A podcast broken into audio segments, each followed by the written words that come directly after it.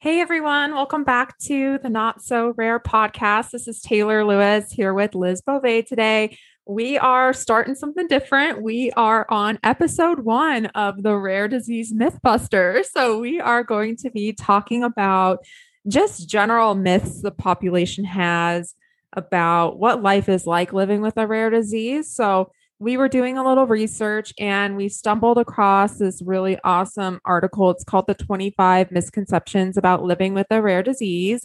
It is on the Mighty's webpage, and the author um, at the top it says ADS. And so, looking at that and just her profile in general, because I obviously want to shed some light on the good work she is doing. She goes by AD Silva.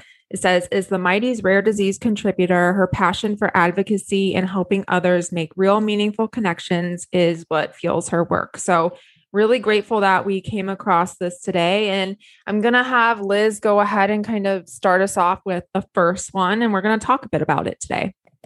Sure. And we will put a link to this within the notes. Is it called notes for the episode? we're still trying to figure out all that information, but um, we will have the link in there to you in case you want to either look ahead or read along with what we've been looking at or follow this person through their rare disease journey. So, the first item on here, um, and this one hits really close to home to Taylor and myself. And it was quoted by someone named Lindsay, who said that one misconception about rare disease is that people think doctors and researchers are lining up to study you, do research, and help you and the doctors will know what to do with you. The answer is nope, nope, and nope. There are no adult outcomes, longevity, or lifespan knowledge for my children's disorder. We're literally figuring this out as we go along. And there's so much that I can break apart in that. Um, I know that we've talked a little bit how we're stuck between pediatric and adult care, but a lot of the research that does happen for our disease, is very child focused. Yeah. And that's something Liz and I often talk about is that, you know, there's resources now for children, and that's been like a hard time, long road coming that even children have had access to care. But unfortunately, we're not at a place where we're looking at, well, what's the care like for the adults? And that just hasn't been bridged yet. And so this quote just really sums up a lot. And I think it's common for people to think that doctors have everything lined up and everything figured out and how to treat you. But for rare disease, that couldn't be further from the truth. Yes, we have wonderful clinicians now. Unfortunately, though, there just isn't the research and there isn't the history of our disease to where we have like a standard to look to for people ahead of us and know kind of what we're in for with this disease. And the other sort of unfortunate thing around our disease is there are several different children's hospitals across the country that do have centers that focus on our disease. But those are children's centers. And when you try to break it out to the adult centers, adult care is really set up very different. So it's not like there's like five or six adult centers that people would travel really far to that they could have focus on this. Um, there's a lot of adult centers in a lot of cities, and it's just kind of that network even thinking of how they would even try to transition a similar model into the adult care world, it, it the hospital systems are not set up the same way to be able to process that. It's a good point. And I also think, too, it's hard to get some of these adult doctors on board to follow pediatric doctors and what they have to say. I think there's a gap between, you know, there are doctors that want to learn more about our disease, but there's no real collaboration between the two. I mean, we do the best we can to have like releases of information so my adult doctor can talk to my pediatric doctor. However, it's just so different right now. And I guess the infrastructure really isn't there to facilitate a positive outcome. Yeah. And it's something that I know Taylor and I, we get a little scared when we kind of talk about transitioning to adult care because it took us so long to be able to find the right care for us under the children's umbrella there's also that level of trust and even as we try to figure out what transitioning may or may not look like for us in different areas it's hard to start with that trust as you move up into the adult chain yeah and what really spoke to me about this quote by lindsay was there are no adult outcomes, longevity, or lifespan knowledge for my children's disorder.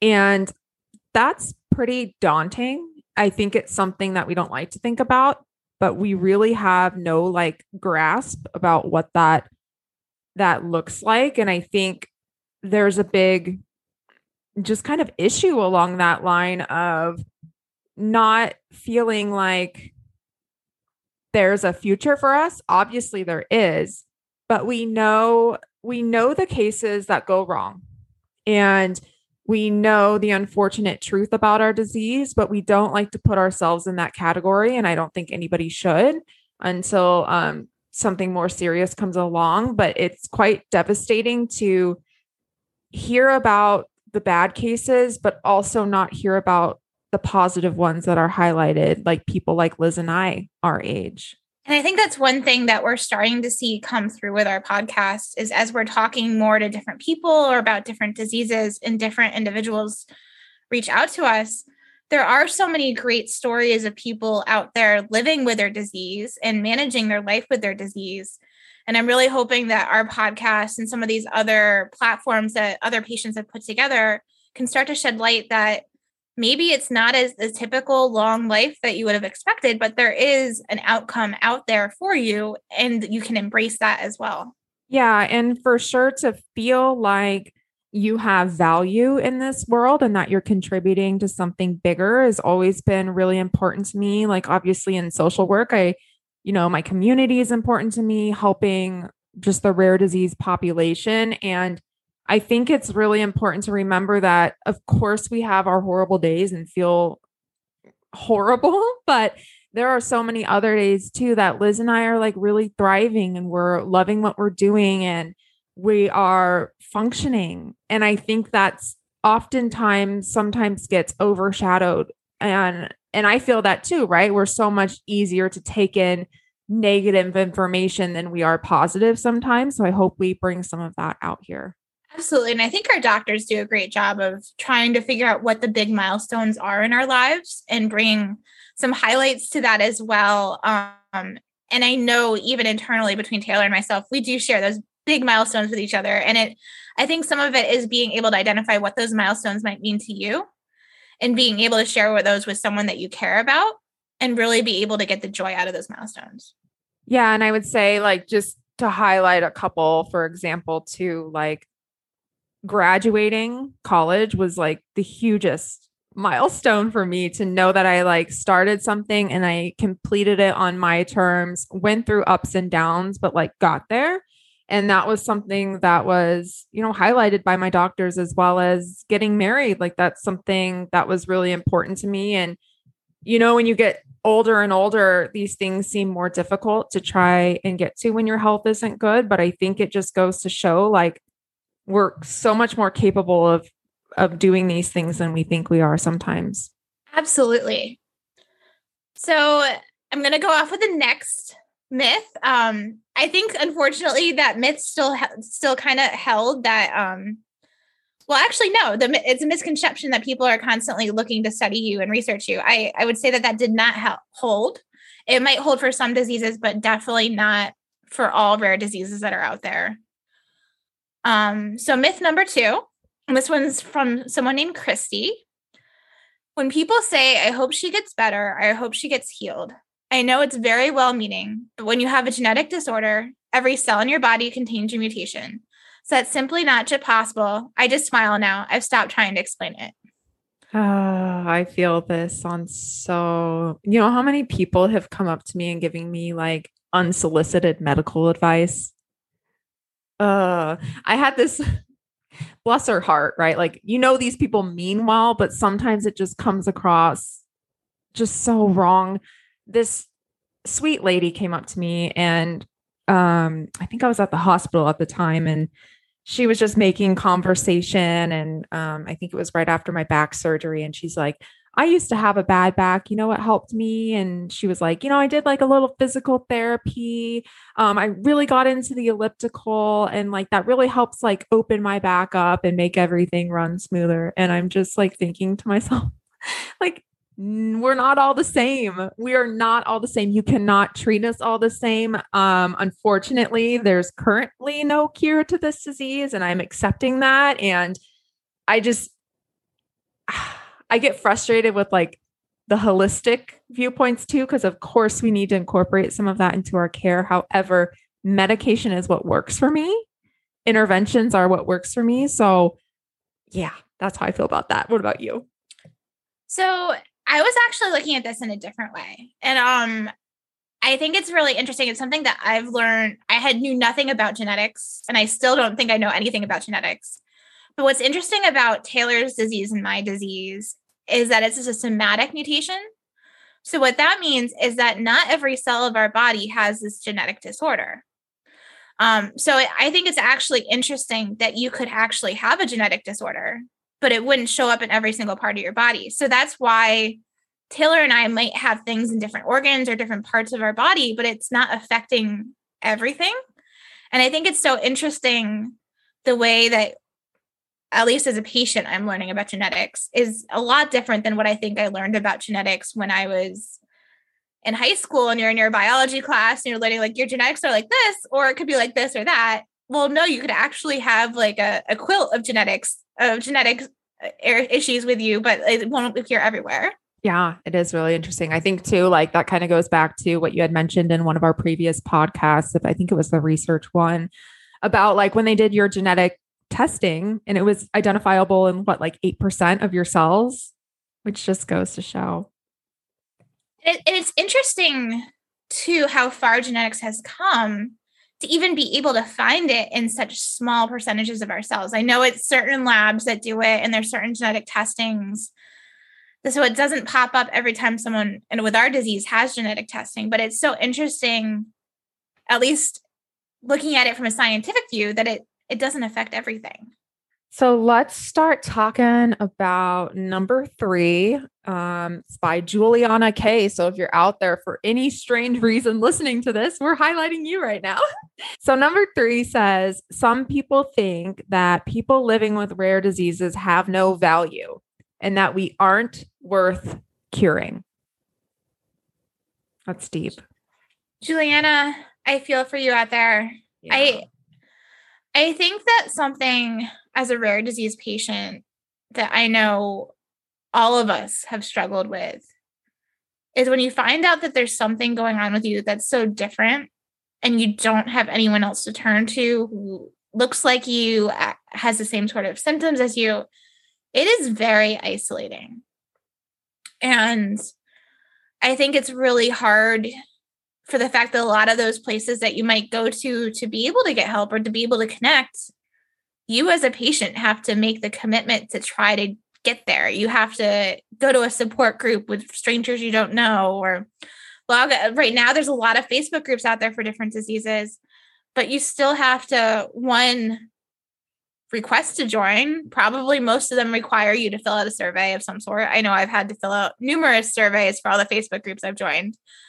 But then too, once you're in it, it's not like you instantly have a community. You have to work at building that community. And it it's a really hard hurdle to get from where you have your diagnosis to building out a community to help give you that level of self-worth and I, I know it's hard to say your self-worth is connected to a community, but I really do think that a lot of these concerns that rare disease patients face is because they feel so alone with their diagnosis. There's actually been a few times when I felt this, and I think it's interesting that we talked about number one today with doctors and researchers lining up to study you because that's actually a time when I have questioned my value as a patient because there's not that out there. There's not the doctors, there's not the researchers lined up in adult care to to work with people like us and that has made me question like you know, like what is it being an adult with a rare disease? Like are we not as valued as the children are? And that's kind of been a little bit of a struggle for me to kind of process and think like why why has nobody approached that? And I also taking that a step further, sometimes I feel like there's certain standards that people are looking for in patients. Like if you if you read the stories that different hospitals put out there from their from their PR teams, there's very interesting like characteristics about a lot of those stories. And I don't fit any of those characteristics. I'm not the right age for the hospital I go to. I'm I don't have the dramatic story that the news station is going to want to talk about. And quite frankly, I don't think I'd want to be on the news. Um, I'm surprised I'm even on your podcast right now. So I think that it's a lot of that is just very, very isolating because you don't see where you fit and you don't see where you're able to add value. So then there's then you start down this path of, well, maybe I don't add any value anywhere. Yeah. And that's the big that's the big question of purpose that I've pondered with like I know we can think about all day. This could be a question that could take an eternity to answer, but like why do I have this disease is something that has gone through my head a lot. Like what did I do to get this disease or like what's where where did I go wrong, right? But I think now knowing like building a community and in supporting others and connecting others like that's what i feel gives me value and like that's what i found like such a passion in is like connecting and just focusing on like how we can live better lives with this disease and rare disease in general and i think like there's so much value in each and every one of us and the experiences we've had and what i love so much about what we are doing as a podcast i'm sorry i'm giving us a lot of credit here but I like that we're making be, bringing our story to you, but not just our story, but the story of rare disease. We're helping give you a community without you having to sign up for a newsletter or join a join some sort of meeting or some sort or actually even talk to us. We're not re- demanding you talk to us when you listen to us. It'd be great if you sent feedback, but the, we're allowing you to to process in your own time and space. And I think that that is something that I'm hoping is helping make a difference in your life if you are someone living with a rare disease of knowing that we are here for you to have a community, even if it's not vocal on your end to us. Yeah, because, you know, going down to the nitty gritty of it, all we want is for everybody to feel like they're not alone. And even this has like really surprised me as we're engaging with a lot of you on like Instagram and Facebook and like we said before, how much the comments mean, but like that truly enhances like my own thoughts of value with this rare disease. And like, I'm just so, so thankful for that. So thanks to each and every one of you. Absolutely. And every time one of you sends something to Taylor or to me or to like our shared Instagram or Facebook, we share it with each other. Um, you'd be surprised how often during the day Taylor and I will send a little little screen capture video like look what someone said to us or look what I heard or look what someone told me about our podcast. So we do appreciate the feedback that you give to us and have given to us over the past few months. I, I can't believe I've been doing this for so long now. Like I, we have a legit podcast, which is exciting. Um, but a lot of that is also because we've we are able to continue because of the feedback you're giving to us. Yeah. And I think last time we talked, I think we were at like 12 countries, I think. And now we're looking at 17. So I just love to see us connecting and us coming together because we are so powerful together. And I remember just how alone I felt. And like the fact that we now have like 17 countries that I haven't even visited. And we've got friends kind of globally now. I'm just like, wow, you know, like we're not alone. So, everyone, um, we're going to continue this sort of theme for the next couple episodes.